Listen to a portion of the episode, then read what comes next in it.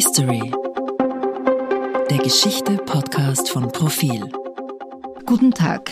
Ich, Christa Zöchling, begrüße die Profilhörer und Hörerinnen zum heutigen Profil History Podcast mit Georg Hoffmann, Militärhistoriker, derzeit arbeitend für das Landesverteidigungsministerium in Wien. Wir sprechen heute über Kriegsverbrechen was sind Kriegsverbrechen? Wie werden sie bewiesen? Und besonders eines wird auch ein zentraler Punkt in unserem Gespräch sein, nämlich die Frage, wie Luftaufnahmen unter Umständen Kriegsverbrechen beweisen oder belegen können und die Frage, ob eines der Massengräber, nachdem in Österreich schon ein ein halbes Jahrhundert lang gesucht wird, nämlich das von Rechnitz, vielleicht über Luftaufnahmen gefunden werden könnte. Guten Tag, Herr Hoffmann. Guten Tag. Herr Hoffmann, was sind Kriegsverbrechen? Wie hat sich denn das Verständnis oder die Definition von, von Kriegsverbrechen im Laufe der Geschichte verändert? Also wir müssen bei Kriegsverbrechen eine sehr spezifische Form von Verbrechen sehen, von Verstößen gegen das Völkerrecht, von schweren Verstößen. So ist es definiert. Es gibt keine ganz eindeutige juristische Definition.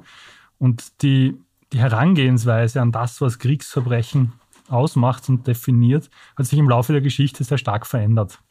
Es ist festgemacht an der Definition auch von Krieg oder den, den Versuch, Krieg irgendwo zu reglementieren, beginnend im 19. Jahrhundert, ganz stark über den Ersten Weltkrieg äh, kommend. Wir, wir, kennen die Regelungen der Hager Landkriegsordnung, also der, der Versuch zu definieren, äh, wie Krieg geregelt ist, also die Regeln des Krieges, ähm, Genfer Konventionen, die dann Regeln im Krieg definiert hat. Also das inkludiert es zum Beispiel ZivilistInnen, ähm, inkludiert Kriegsgefangene, Kombatanten. Ähm, über diese Regelung hat man versucht, Krieg in einen Rahmen zu bringen. Und der entscheidende Punkt war der Zweite Weltkrieg oder unmittelbar nach dem Zweiten Weltkrieg. Da ist also der größte Schritt in Richtung Völkerrecht und letztlich dann auch in der Definition dessen, was Kriegsverbrechen sind, uh, unmittelbar geschehen. Dabei, dass es also einen Strafgerichtshof, einen internationalen gegeben hat, dass das sanktionierbar ist durch ein internationales Gericht. Und das ist also ein Punkt, der, der wesentlich war und darüber und auch in der Verankerung der Charta der, der Vereinten Nationen auch die Definition, dass Krieg an sich ein Bruch des Völkerrechts ist. Das ist also ein, ein, ein, wesentlicher Meilenstein gewesen.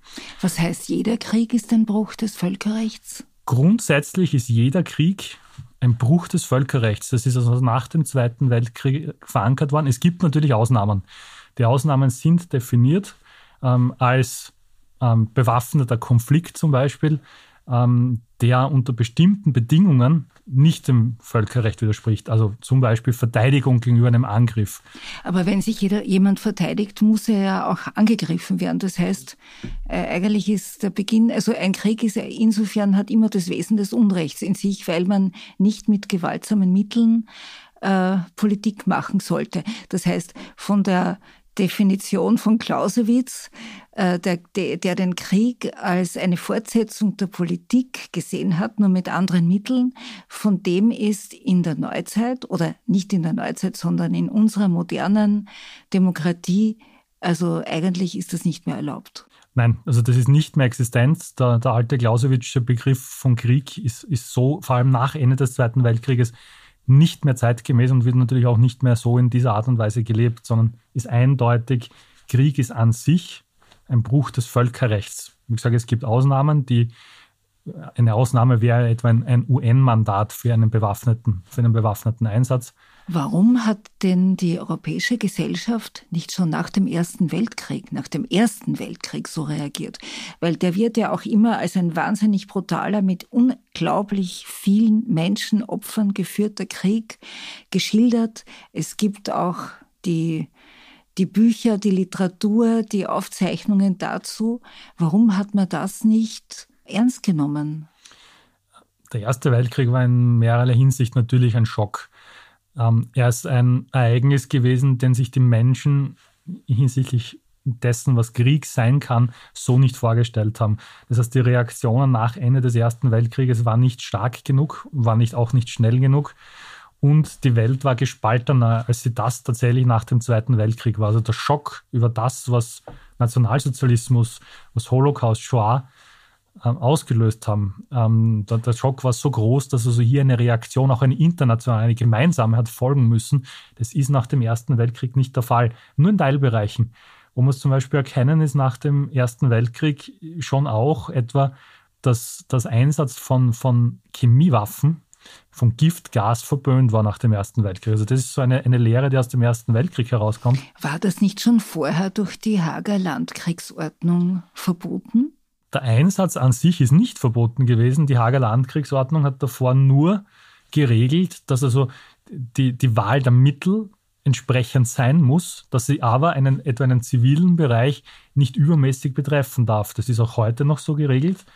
Ähm, allerdings ist, sind chemische Waffen, Giftgas bis in den Ersten Weltkrieg hinein nicht dezidiert verboten gewesen. Mhm. Das schaut danach anders aus. Mhm. Ich meine, wenn wir über Kriegsverbrechen sprechen, dann fällt einem unwillkürlich gleich immer das Nürnberger Militärtribunal ein, wo also die Größen des Dritten Reichs äh, Todesurteile bekommen haben und einige, einige langjährige Haftstrafen. Warum war denn das möglich? Also warum hat es das gegeben und warum ist zum Beispiel das Flächenbombardement auf Dresden oder Hamburg oder auch die Atombombenabwürfe auf Hiroshima und Nagasaki, warum sind die denn nicht geahndet worden? Die haben ja auch die Zivilbevölkerung getroffen. Also wir haben, wenn wir Nürnberg und jetzt Hamburg, Dresden zum Beispiel betrachten und auch Hiroshima, das ist ein gutes Beispiel, dann sind das natürlich völlig unterschiedliche Ebenen. Wir haben es in Nürnberg mit etwas zu tun, was sich Transitional Justice nennt. Das heißt, eine, einen Übergang von einer Diktatur in eine Demokratie. Heißt, Nürnberg war ja nicht nur in juristischer Hinsicht ein, ein Meilenstein und ein sehr wichtiger Schritt, sondern er war es auch in einer Form, dass eine Gesellschaft Demokratie beibringt und damit auch ein Rechtssystem. Also auch diesen, auch, auch diesen Zweck hat, hat Nürnberg erfüllt. Und da war Nürnberg ganz wichtig, dass man ganz deutlich macht, die Führungsspitze eines Staates, die also einen Angriffskrieg ausgelöst hat, die Völkermord verübt hat, dass man die auch gerichtlich ahnden kann. Das ist das erste Mal in der Menschheitsgeschichte, dass sowas geschehen ist. Mhm. Und dieser Schritt ist gemeinschaftlich von vier Nationen, von den vier mhm. Alliierten auch gesetzt worden. Als besonderes Zeichen, dass also so etwas wie Nationalsozialismus und eine derartige Diktatur, die also einen Weltenbrand auslösen kann und Völkermord verübt, nicht noch einmal geschehen kann. Also das ist ein Zeichen gewesen, das gesetzt worden ist. Ähm, in Bezug auf Hiroshima oder nennen, nennen wir ähm, Hamburg oder Dresden, da haben wir es wiederum mit einer anderen Form zu tun, die also hier gegriffen hat. Da sind wir also bei den Gebräuchen des Krieges irgendwo. Also das mhm. heißt, das Völkerrecht hat, hat ja gelernt, über die Anwendung und die Art und Weise, wie Krieg sich manifestiert, sind auch die Regeln danach verändert worden. Mhm. So etwas wie einen Bombenkrieg oder Abwurf einer Atombombe hat es davor noch nicht gegeben, also nicht in dieser Form, nicht in der Zerstörung ganzer Großstädte.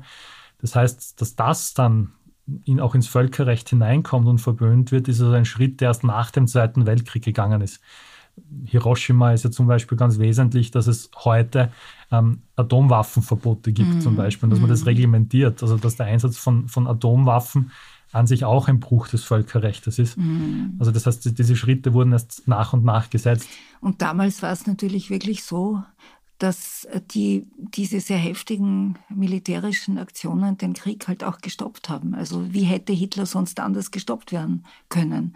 Und das Monströse an der, an den National, an der, an der nationalsozialistischen Führung dieses Kriegs war natürlich wohl wirklich nicht anders aufzuhalten. Also da haben wir zwei Punkte.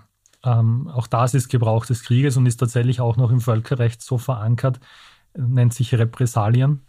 Ähm, das heißt, es ist möglich, ähm, auf eine militärische Aktion in einem bestimmten Bereich, Angriff auf eine Stadt, ähm, wenn also ein, eine gegnerische Luftstreitkraft etwa eine Stadt angreift, dann ist es der verteidigenden Kraft möglich, das auch zu tun, als Repressalien, also auf der gleichen Ebene zu antworten. Mhm. Äh, das ist die große Diskussion, die man beim Luftkrieg und beim Bombenkrieg generell mhm. hat, worum es auch sehr wichtig ist, die Diskussion, also wer hat mit der Bombardierung von großen Städten begonnen. Also diese Diskussion ist lange geführt worden, ist in Großbritannien ganz stark geführt Mhm. worden, ähm, auch in den USA sehr stark geführt worden. Ähm, auch verwoben mit der Grundfrage, in welcher anderen Art und Weise hätte man tatsächlich das, Deu das Deutsche Mhm. Reich, und tatsächlich, das muss man auch so sagen, niederringen können. Ja. Also es, man hat keine andere, man hat damals Ja. keine andere Form gesehen. Aber es ist ein Streitpunkt auch heute noch zwischen USA und Großbritannien, ist die Wahl der Mittel. Mhm. Äh, Ich möchte jetzt auf eine zweite Frage in Bezug auf Kriegsverbrechen zu sprechen kommen, nämlich auf das, wie man sie beweist. Ich meine, wenn wir heute den Krieg in der Ukraine anschauen, also Putins Krieg in der Ukraine, dann ist ja alles das, was uns so empört und schmerzt und uns zu schaffen macht, eigentlich verboten. ne? Man sieht Bilder von zerstörten Wohnhäusern, von halb von oder halb oder ganz zerstörten Städten. Man sieht äh, Zivilisten, die in Massengräbern offenbar vergraben wurden, weil sie sonst auf der Straße herumgelegen sind, wären. Äh, man ahnt oder man sieht, es gibt Berichte von Menschen, die sogar gefesselt in diesen Gräbern liegen. Das heißt offenbar erschossen wurden und nicht bei, durch den Brand oder den Einsturz oder Zusammenbruch eines Hauses umgekommen sind. Alles das ist ja eigentlich nicht, nicht erlaubt in einem Krieg. Jetzt ist natürlich eine prinzipielle Frage, die sich dran knüpft. Ist ein zivilisierter, unter Anführungszeichen, Krieg überhaupt möglich?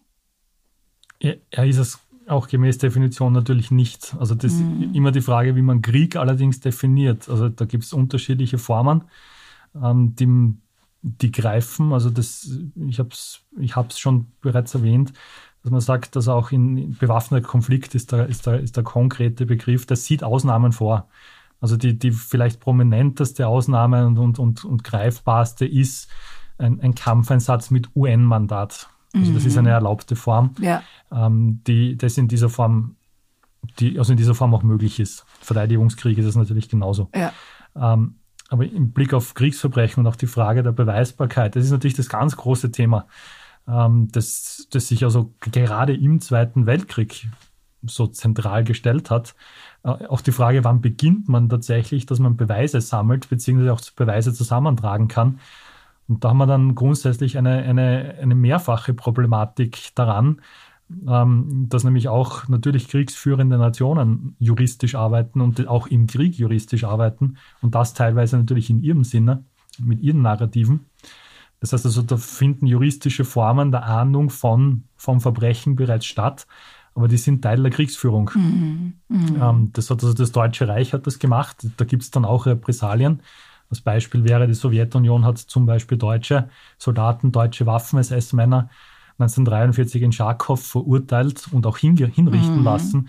Und darauf hat das Deutsche Reich mit Repressalien reagiert, indem es ebenfalls Schauprozesse abgehalten hat. Das hat alles nichts, also in dem Fall, so wie Deutschland hier reagiert hat, nichts mit dem Völkerrecht zu tun, Ja. ist aber eine Form, wie mit Verbrechen letztlich irgendwo umgegangen wird. Und das ist auch die Schwierigkeit. Also das heißt, wenn man, wenn man die Untersuchungen macht von Kriegsverbrechen, muss man, muss man damit rechnen, dass noch kriegsführende Nationen dann entsprechend auf das auch reagieren. Das prominenteste Beispiel wäre wär vielleicht Rudolf Hess im, im, im Zweiten Weltkrieg, der schon sehr früh in Großbritannien in Gefangenschaft war, wo sich also Großbritannien lange, sehr, sehr lange gezögert hat, da also hier auch einen Prozess zu machen und dann erst in Nürnberg tatsächlich vor Gericht gestellt hat, aus Angst, dass das Deutsche Reich hier auf der juristischen Ebene Repressalien schalten könnte. Herr Hoffmann, Sie haben, äh, Sie haben ja auch Beweise gesucht für Kriegsverbrechen. Ich glaube, wir, als wir uns da das erste Mal miteinander zu tun hatten, da ging es um die Lynchjustiz an alliierten Fliegerpiloten, die mit Fallschirmen abgesprungen sind und in irgendeinem Bereich Österreich, also heutiges Österreich, äh, niederge niedergegangen sind. Äh, wie sind Sie auf das Thema gestoßen? Was haben Sie dabei untersucht und mit welchem Ausgang? Ja, also die sogenannte Fliegerlynchjustiz, also konkret die, die Ermordung britischer und amerikanischer Flugzeugbesatzungen, die also abgeschossen wurden, ist sehr lange ein Tabuthema gewesen. Ein, ein Tabuthema nicht nur gesellschaftlich gesehen, sondern auch in der juristischen Aufarbeitung. Das aus mehreren Gründen. Ähm, das eine steckt schon in dem Wort selbst. Also Flieger, Lynch, Justiz. Der Begriff Justiz ist da hier mehrfach irreführend. ist ja. eine, eine, eine Begrifflichkeit, die von Joseph Goebbels in dieser Form erfunden worden ist, der so versucht hat, dem einen scheinjuristischen Anstrich zu geben. Tatsächlich sagt uns aber Lynchjustiz, dass da was anderes dahinter steckt. Das heißt, die Leute haben die Flieger, die Menschen, die Männer, die da runtergekommen sind, erschlagen. Es geht erschossen. um die Entfesselung ja. einer kollektiven Gewalt. Ja. Und das unter einem bestimmten Narrativ. Das Narrativ heißt Rache, heißt Vergeltung für Luftangriffe. Mhm. Also es ist eigentlich die Freigabe von Gewalt in einem bestimmten Rahmen. Und dieser Rahmen wird geschaffen, wird zur Verfügung gestellt durch das NS-Regime und kann von den Leuten genutzt werden. Also das Entscheidende darin, es kann genutzt werden, es muss nicht. Also es ist kein direkter Befehl mhm. für, für, für einen Mord, sondern es kann so genutzt werden. Ähm, spannend daran ist, dass das NS-Regime ähm, damit geltendes Recht und auch das Völkerrecht ähm, definitiv nicht abgelegt hat in, in, in seinem Narrativ. Es hat nämlich mhm. gesagt, wenn ihr Rache nehmt, dann werden wir das nicht strafverfolgen. Es hat aber mhm. amerikanische und britische Flieger nicht zu Nicht-Kombatanten erklärt. Also das ist eine mhm. ganz spannende Form, die aber in der juristischen Aufarbeitung nach dem Zweiten Weltkrieg dann das Ganze sehr kompliziert das heißt, gemacht hat. Sie haben es passieren lassen. Sie haben es äh, passieren lassen bzw. gefördert, ungefähr so wie das November-Pogrom in manchen Städten. Sie haben bewusst auf mehrere, auf, auf mehrere ähm, Mechanismen gesetzt, nämlich dass Menschenmengen zusammenlaufen. Sie haben auf Wut und Zorn gesetzt und haben auch auf den zündenden Funken der Gewalt gesetzt. Der ist dann gezielt gesetzt worden. Mhm. Äh, aber viel, viel stärker stehen dahinter Feindbilder. Also die Vorstellungen und die Erzählungen, dass amerikanische, britische Flieger Terrorflieger wären, Kindermörder, mhm. ähm, die Brandschatzen, die, die, die ähm, vergiftete Süßigkeiten über den Städten mhm. abwerfen. All das ist erzählt worden. Ja. Bis hin zu äußerst perfiden Mechanismen, also dass amerikanische Flieger ähm, Waffen unter den Achseln versteckt hätten, die sofort schießen, wenn sie die Hände heben. Mhm. Also da hat es mehrere Mechanismen gegeben, wie man diese Gewalt letztlich angeleitet hat, aber man hat eine Erzählung dahinter gesetzt. Und die Erzählung hat nach dem Krieg weitergewirkt und wirkt in sehr vielen Fällen bis in die Gegenwart hinauf. Und sie war juristisch nicht brechbar. Also das heißt, juristisch ist, ist das nicht aufgebrochen worden. Das heißt, es ist nie ein Täter sozusagen verurteilt worden dafür, dass er einen amerikanischen oder britischen äh, Fliegerpiloten umgebracht hat. Doch, Doch. Es, hat, es hat Prozesse gegeben, also im, im Anhang von Nürnberg die sogenannten Dachauer Prozesse, die mhm. Fliegerprozesse die hat es gegeben. Äh, die wurden von den Vereinigten Staaten auch durchgeführt, von, Vereinigt, von Militärgerichten der Vereinigten Staaten, äh, die sich aber unglaublich schwer getan haben mit der Frage der Täterschaft. Ähm, es sind Personen verurteilt worden, es hat auch Todesurteile gegeben. Ähm, das sind aber die sogenannten, die sogenannten Direkttäter. Also das heißt, man hat mhm. sich auf diese Personen konzentriert, die gewissermaßen die Waffe betätigt haben. Mhm dann zum, zum tödlichen Schuss Aber zum nicht Beispiel. auf den, der den Befehl gegeben hat. Das war kaum fassbar. Ja. Also das heißt, man hat die Dynamik der Menschenmengen juristisch so in dieser Form nicht ja. fassen können. Und man hat auch nicht den Rahmen darüber fassen können und hat es letztlich nicht einmal in, bei, den, bei den Nürnberger Prozessen, bei den Hauptkriegsverbrecherprozessen ist es zwar thematisiert worden, aber es hat keine Verurteilung dafür gegeben weil es in dieser Form kaum nachweisbar ja. war. Kommen wir jetzt zu den Bildern, zu den Luftbildern, beziehungsweise zu den Aufnahmen äh, von Gelände, äh, Landschaft oder eben in Ihrem Fall von der Belgier-Kaserne in Graz. Sie waren, warum waren Sie in den amerikanischen Archiven, um diese Luftbilder durchzuschauen, die es gibt? Haben Sie gewusst, dass es solche Aufnahmen gibt? Ja, also die, die Frage des, der, der Belgier-Kaserne oder die ehemalige SS-Kaserne Wetzelsdorf mhm.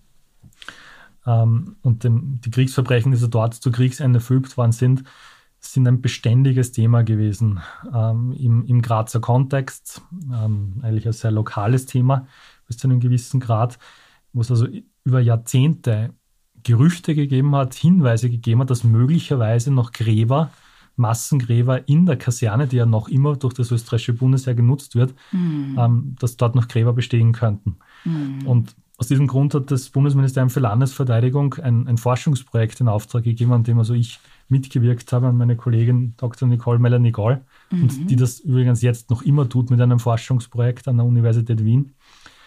Mit der Grund, zunächst einmal nur mit der Grundfrage, existieren dort noch Massengräber und wie ist die Genese des Verbrechens? Also warum existieren die und, und was ist dort konkret und geschehen? Dort heißt innerhalb des Kasernengeländes. Innerhalb des Kasernengeländes. Ähm, genauso wie es auch dort, wo es heute auch noch genutzt wird, wo sich heute eine Gedenkstätte befindet. Mhm. Ähm, genau das war die, die, die, die Grundidee. Äh, dass also hier Luftbilder äh, existieren, war nicht von Anfang an klar. Das, was existiert hat, ist ein amerikanischer Prozess, mhm. der sich dieser Frage der Verbrechen in der, in der Belgier Kaserne angenommen hat, sie aber nicht lösen konnte. Das heißt, es wurde nie jemand verurteilt für die Verbrechen dort, ähm, sondern es wurden also unzählige Untersuchungen bis ins Jahr 1948 gemacht, aber eigentlich ohne Ergebnis. Mhm. Ähm, es ist ein Massengrab gefunden worden auf einem Schießplatz in der Nähe, das also damit zusammenhängt aber gelöst werden konnte es nicht. Mhm. Wiederum gescheitert an der Frage der Täterschaft, Frage, wer waren die Opfer, wer waren die Opfergruppen und wie ist es dazu gekommen überhaupt. Und was haben Sie jetzt anhand der Luftbilder rausgekriegt? Die Luftbilder liefern also gerade im Umgang mit Kriegsverbrechen ähm, eigentlich eine sehr, sehr gute Quelle ab. Es sind keine, ähm, auch im direkten Sinne an sich keine Beweise. Und das mhm. hat den Grund, dass sie Momentaufnahmen sind. Mhm. Ähm, sie liefern, sie sind also wie eine, ein, ein, ein Moment, eine, eine Zeitreise, aber nur in einem kurzen Augenblick. Das, was sie aber liefern, ist, weil sie meistens seriell gemacht werden. Also das heißt, das Ziel von Luftbildern ist, Veränderungen, Bewegungen am Boden erkennen zu können, aus rein militärischer Sicht. Mhm. Und damit bilden sie natürlich am Boden auch Veränderungen im Zuge von Kriegsverbrechen ab. Ähm, das heißt, man sieht sehr, sehr deutlich, wo sich ein Raum verändert. Man sieht sehr, sehr deutlich natürlich auch die Spuren von Verbrechen. Ähm, und man sieht auch sehr, sehr deutlich, wie mit diesem Ort letztlich umgegangen worden ist und in welchem Kontext. Also das heißt, diese Spuren des Verbrechens, die liefern Luftbilder. Und so war es auch in der, in der, in der Belgier-Kaserne. Das heißt, es ist eindeutig sichtbar, welche Räume als Massengräber genutzt worden sind. Ähm, das ist Wie eindeutig zu sehen. Die Waffen-SS und Gestapo in Graz hat dazu Bombenkrater genutzt. Diese Bombenkrater sind am 2. April 1945 entstanden und waren schon am 3. April 1945 gefüllt. Das heißt, mhm, sie sind nicht, gefüllt? dass sie so bis oben mit, mit Erdreich gefüllt waren. Mhm. Das heißt, sie sind aus der, aus der Luft, wenn man die Luftbilder anschaut, sieht man die nur noch äh, als ja, als nur noch den Rand dieser, dieser, dieser Bombenkrater und man sieht den Übergang von einer dunkleren zu einer helleren Erde. Ähm, mhm.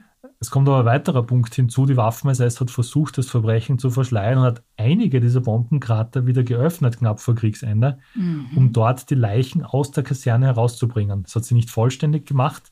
Man versucht, das Verbrechen zu verschleiern. Und auch das mhm. ist alles auf den Luftbildern zu sehen, inklusive mhm. Fahrzeugspuren ähm, inklusive Veränderungen dort, wo andere Massengräber waren. Also diese Spuren sind sichtbar. Mhm.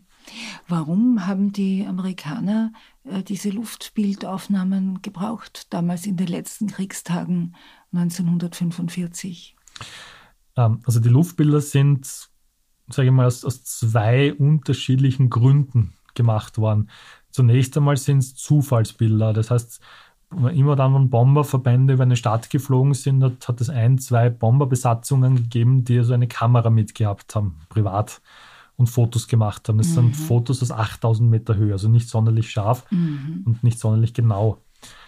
Die klassischen Aufklärungsbilder haben eine völlig andere Aufgabe. Sie haben nämlich die Aufgabe, zunächst einmal nach Luftangriffen zu schauen, was ist zerstört mhm. und was wird wie rasch wieder aufgebaut. Äh, da, steck, da stecken etliche Überlegungen dahinter. Dahinter steckt sogar wesentlich mehr, nämlich strategische Überlegung. Äh, welchen Teil der deutschen Kriegsindustrie muss man bombardieren, damit das System mm. ausfällt? Und das mm. kann man nur mit Luftbildern überprüfen.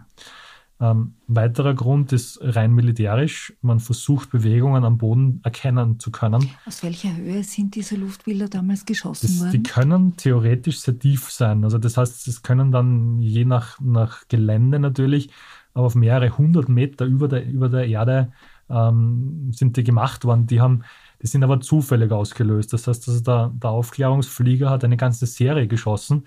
Der mhm. hat also ein mhm. Ziel gehabt, das er fotografieren sollte und hat wesentlich weiter ausgelöst mhm. und hat dann mhm. einen ganzen Streifen abfotografiert. Mhm. Dadurch sind natürlich auf diesen Aufklärungsbildern dann auf einmal auch Liegenschaften, Räume zu sehen, die überhaupt nicht Ziel dieser Aufklärung mm. waren. Und mm. die Belgier Kaserne ist ein so ein Punkt. Mm. Sie war so nicht konkretes Verstehe. Aufklärungsziel, ist zufällig aufgenommen worden. Äh, Sie haben vor, glaube vor drei Jahren war das gesagt, äh, nachdem Sie diese, diese Luftaufnahmen gefunden hatten und wir darüber geredet haben, ähm, dass in dieser, in, in dieser Region, wo diese Luftaufnahmen gemacht worden sind, dass da zum Teil auch Rechnitz fotografiert worden ist. Also Rechnitz, jener Ort im Burgenland, der, wie ich am Eingang äh, unseres Gesprächs sagte, wo man seit einem halben Jahrhundert versucht, ein Massengrab zu finden. Äh, sind diese, gibt es solche Luftaufnahmen von Rechnitz?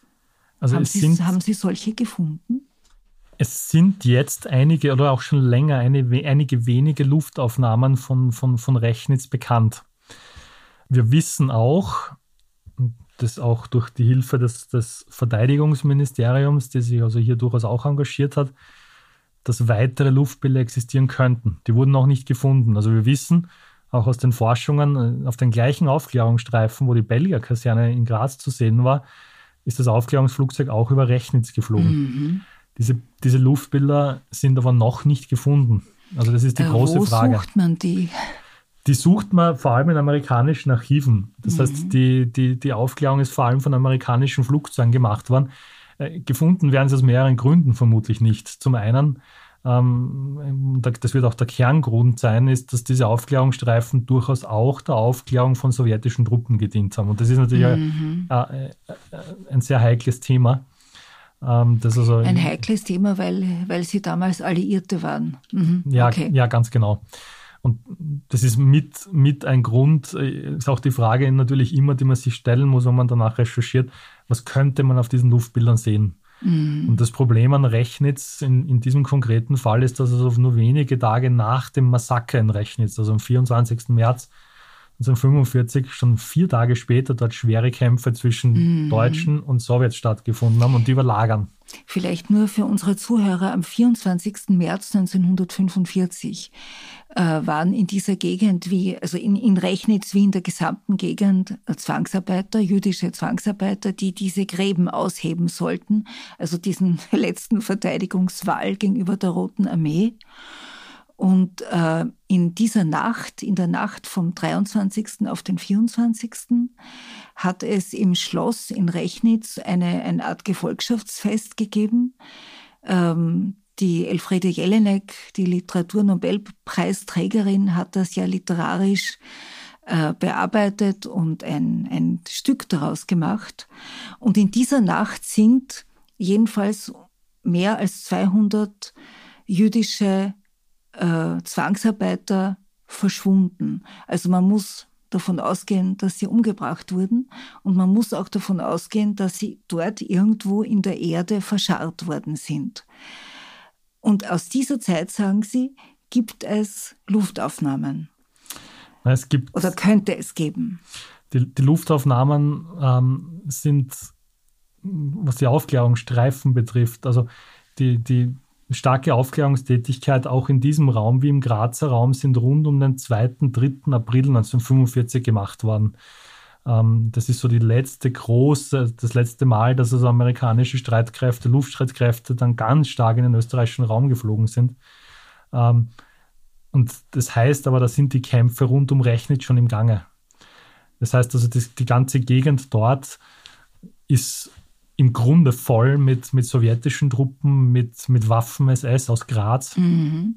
Aus, der Belgier-Kaserne. aus der Belgier-Kaserne. Mhm. Es, also es sind ganz genau die, die Waffen-SS-Männer aus der Belgier-Kaserne, äh, wo so die zurückgebliebenen Teile der Waffen-SS am 2. April 1945 auch dort ungarisch-jüdische Zwangsarbeiter mhm. ermorden, ist der Rest der Waffen-SS zu diesem Zeitpunkt bei Rechnitz in den von den Zwangsarbeitern ausgehobenen Gräben mhm. und kämpft genau dort ähm, unter unter enormen Verlusten. Also das heißt, wir haben im, im Raum Rechnitz mehrere tausend Tote äh, in den Kämpfen, die teilweise heute noch gefunden werden.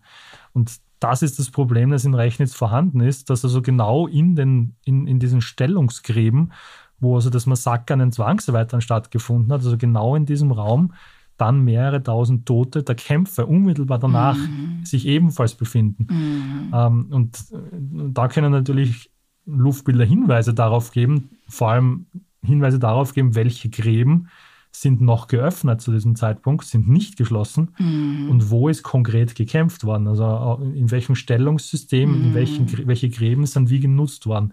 Äh, das ist die große Hoffnung, dass man das erkennen kann anhand mhm. von Luftbildern. Das ist der Versuch, der da ist. Ich meine, 200 Menschen ist, oder mehr als 200 Menschen ist eine unglaublich große Anzahl an Toten.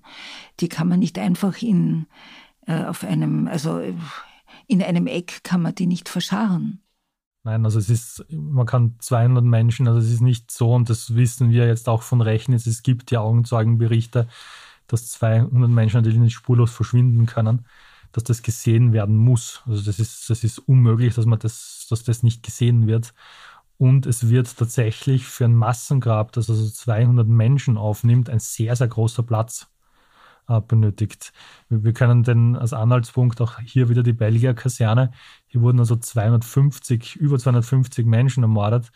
Und die Waffen-SS hat dafür sechs große Bombenkrater benötigt. Das ist eine, eine enorme Fläche, ja, ja. Ähm, die, die dafür benötigt worden ist. Und auch das hat, ist gesehen worden und, und auch das hat man sogar aus der Luft sehen ja. können. Also das heißt, wir haben es also nicht mit einem kleinen Rahmen zu tun, sondern das ist groß. Definitiv. Es ist, wenn man sich das vorstellt, es wird immer unglaublicher, dass in diesem Ort nach 1945 kein Mensch irgendwas gesagt hat und dass das nie rausgekommen ist. Also meine Freundin Eva Menasse, die Schriftstellerin, hat ja ihr jüngstes Buch, ihren Roman äh, diesem Thema gewidmet. Und dieses Schweigen dieses Ortes, also dass da keiner erzählt und keiner etwas gewusst hat und nur Gerüchte rumschwirren, ist eigentlich unvorstellbar. Aber es ist offenbar so. Äh, es ist an, an vielen Stellen so, ich glaube, da, da ganz grundsätzlich ist der Umgang mit Kriegsverbrechen und, und, und auch die, die Ahndung von Kriegsverbrechen, Erinnerung an Kriegsverbrechen, das ist ein ganz schwieriger Prozess, der auf mehreren Ebenen stattfinden muss. Ähm, die Klärung eines, eines, eines Kriegsverbrechens Jahrzehnte danach ist, ist ganz schwer und so gut wie unmöglich, auch wenn man die Dynamik vor Ort mm. nicht mehr kennt. Mm. Und weil man dann auf, auf, auf einzelne Schnipsel irgendwo angewiesen ist, auf, auf, auf Hinweise, ähm, die vielleicht neue Erkenntnisse liefern können, wenn alte Erkenntnisse offenbar in Sackgassen führen. Ähm, dazu kommt natürlich, wir sind also mit Blick auf den Zweiten Weltkrieg jetzt an einer Zeitenwende, vom kollektiven Gedächtnis ins kulturelle Gedächtnis. Es geht Erinnerung verloren, natürlich der unmittelbare Bezug geht verloren. Und das macht es natürlich doppelt schwer. Also insofern ist, kann ich vielleicht auch aus der Beilier-Kaserne durchaus sagen, ist dann ganz wichtig, dass man das nicht nur in Erklärung zuführt. Vieles wird man vielleicht nicht mehr klären können. Mhm. Ähm, das, das ist durchaus möglich. Das werden auch viele Opfer nicht mehr gefunden werden können, so viele Jahrzehnte danach. Aber die Erinnerung kann, kann aufrechterhalten mhm. werden und das kann auch ganz gezielt ähm, in, in, in Projekten ähm, bearbeitet werden. Also eine Belgier Kaserne ist zum Beispiel ist eingebunden auch in ein, in ein Projekt mit gemeinsam mit Mauthausen Memorial, wo es in einer Kooperation mit dem Verteidigungsministerium, wo es darum geht, dass man diese Erinnerung ganz gezielt nutzbar macht in einer Ausbildung, auch bis hin zu einer Extremismusprävention, mhm. um also hier aufzeigen zu können, welchen Wert die Erinnerung an sowas tatsächlich auch noch haben kann für die heutige Zeit. Haben Sie den Eindruck, dass in der jetzigen Situation, wenn wir in die Ukraine schauen, dass das alles ein bisschen ähm, geordneter vor sich geht, also die versuchte Aufklärung von Kriegsverbrechen, weil ich, ich nehme nur wahr, dass zum Beispiel die, die Ombudsfrau in der Ukraine Frau Denisova, glaube ich, heißt sie, äh, sehr, also ganz, also viele Berichte schreibt über Zeugenaussagen von Frauen, die über Übergriffe, über Vergewaltigungen etc. reden. Oder Amnesty International oder Human Rights Watch. Also es gibt viele Organisationen, Stellen, auch Experten, die sich bereits damit beschäftigen und damit befassen, äh, was da geschehen sein könnte. Jetzt ist es aber mitten im Krieg. Kann man das überhaupt mitten im Krieg machen? Oder ist es dann zu sehr Propagandapartei, zu wenig unabhängig? Es, es, ist tatsächlich genau die gleiche Frage, die sich im Zweiten Weltkrieg schon gestellt hat. Also ich glaube, es ist jetzt natürlich die Sensibilität wesentlich höher und die Vernetztheit der Welt ist höher. Also das heißt, die Möglichkeit, darüber zu sprechen, das auch sichtbar zu machen, ist eine ganz andere. Ähm, aber es ist im Zweiten Weltkrieg, also wenn man weiß, dass die Frage um das Wissen von Konzentrationslagern mhm. ja auch die amerikanische oder britische Gesellschaft schon, schon 1943 betroffen hat ähm, und dass natürlich auch hier schon Hinweise gesammelt worden sind und oder auch im japanischen Raum ähm, ist das ganz gezielt gemacht und auch, auch, auch im Wissen, was hier konkret passiert. Und das natürlich sind Informationen natürlich nach außen gekommen. Ähm, auch da haben Organisationen schon begonnen ähm, mit, mit, mit dem Sammeln von Hinweisen äh, und Beweisen, auch tatsächlich. Mhm. Man hat auch schon Listen geführt von, von, von vermeintlichen Kriegsverbrechern, ähm, hat aus Gefangenenbefragungen, die man gehabt hat, schon ganze Listen erstellt von Orten, wo Kriegsverbrechen stattgefunden haben oder hätten können. Also all das ist in einem Krieg grundsätzlich schon immer gemacht worden. Also nicht grundsätzlich, sondern vor allem mit dem Zweiten ja. Weltkrieg. Also ich glaube, der, der, große, der, der, große Durchbruch war unmittelbar nach dem Zweiten Weltkrieg, dann, dass man das auch ganz stark irgendwo verarbeitet und dass das Sensorium entsteht. Ähm, wir, wir, erkennen es vielleicht auch ganz stark Vietnamkrieg, also auch da mhm. mit Bildern natürlich. Ja. Man muss nur im Krieg unglaublich vorsichtig sein. Das ist im Zweiten Weltkrieg, Vietnamkrieg und, und etlichen Kriegen mehr, weil das natürlich, also auch im Krieg eine Aufarbeitung äh, in juristischer Hinsicht nicht möglich ist. Mhm. Ähm, und damit kommen wir natürlich in eine andere Verarbeitung, in, auf eine andere Verarbeitungsebene, die natürlich auch von kriegsführenden Parteien genutzt werden kann. Also das, das ist schon etwas, was man dann immer mit bedenken muss.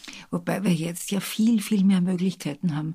Also wir haben die ganzen äh, privaten Fotos, die auf äh, Facebook, Twitter, Instagram, Telegram, WhatsApp geschickt werden oder auch Videos. Wir haben die Drohnen, die quasi ein, ein, einen Schauplatz relativ äh, nah sogar manchmal zeigen. Und wir haben sogar die Bilder aus dem Weltraum, die Satellitenbilder.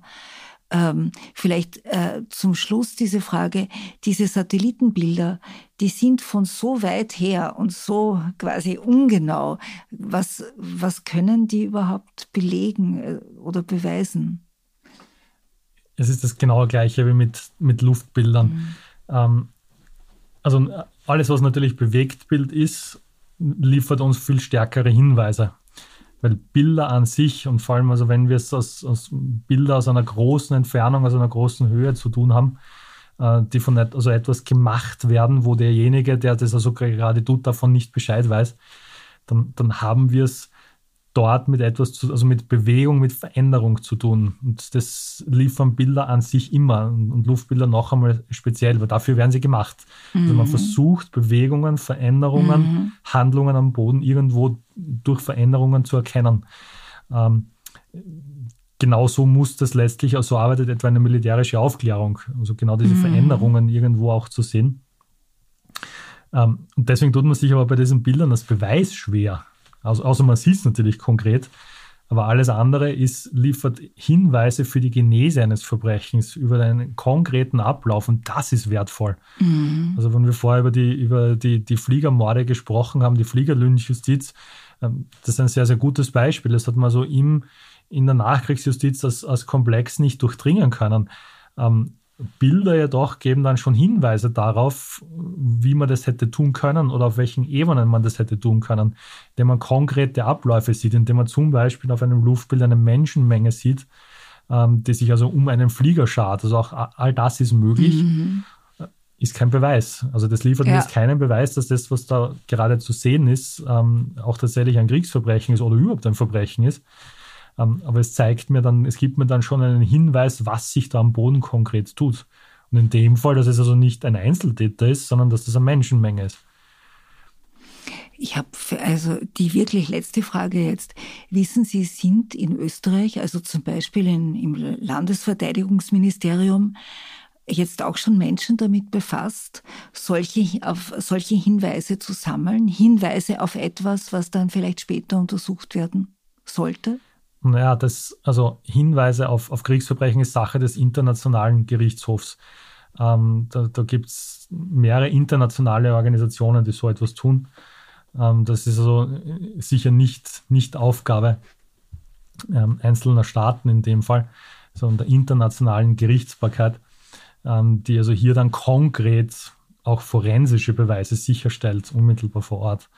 Ähm, auch das wiederum mit Bezug auf den Zweiten Weltkrieg ist relativ wesentlich. Das hat auch dann zum Beispiel in der Gerichtsbarkeit ähm, einen, einen Niederschlag gefunden, nämlich wo finden dann Prozesse statt, mhm. wer sucht die Zeugen aus, mhm. wer führt die Prozesse ganz konkret. Das ist also, gerade wenn es um Bruch des Völkerrechts geht, und da, das ist ja was Internationales und nichts Nationales, das wird also nur im, im nationalen Recht festgeschrieben, aber es ist was Internationales, dann muss das eine Staatengemeinschaft machen. Äh, ich frage Sie jetzt als Historiker, wenn Sie die Geschichte überblicken, wo sollte dann Ihrer Meinung nach dann so ein großer Prozess über das, was hier geschehen ist, stattfinden? Was wäre da angemessen in Ihren Augen? Also als Historiker frage ich das jetzt. Ja. Sie kann es immer nur mit, mit Bezug auf den Zweiten Weltkrieg beantworten. Ja. Und im, im Zweiten Weltkrieg haben wir also einen, einen, einfach einen massiven Bruch, einen massiven Zivilisationsbruch erlebt.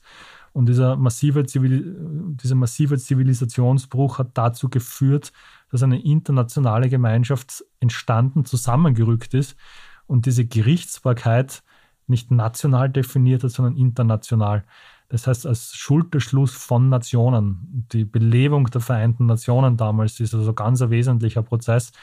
Und damals ist definiert worden, dass ähm, mehrere Dinge ein Bruch des Völkerrechts darstellen, zum Beispiel Bruch des Friedens, mhm. ähm, äh, Führen eines Angriffskriegers.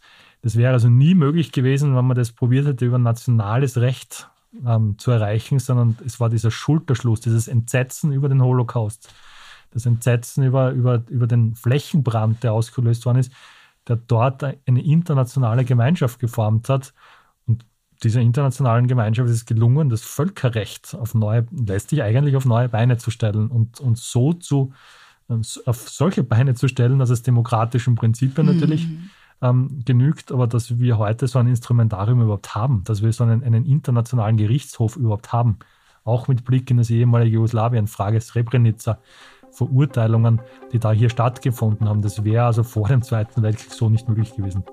Herr Hoffmann, ich danke Ihnen sehr für das Gespräch. Danke. Sehr gerne. Sehr Wiederhören. Gerne. Wiederhören.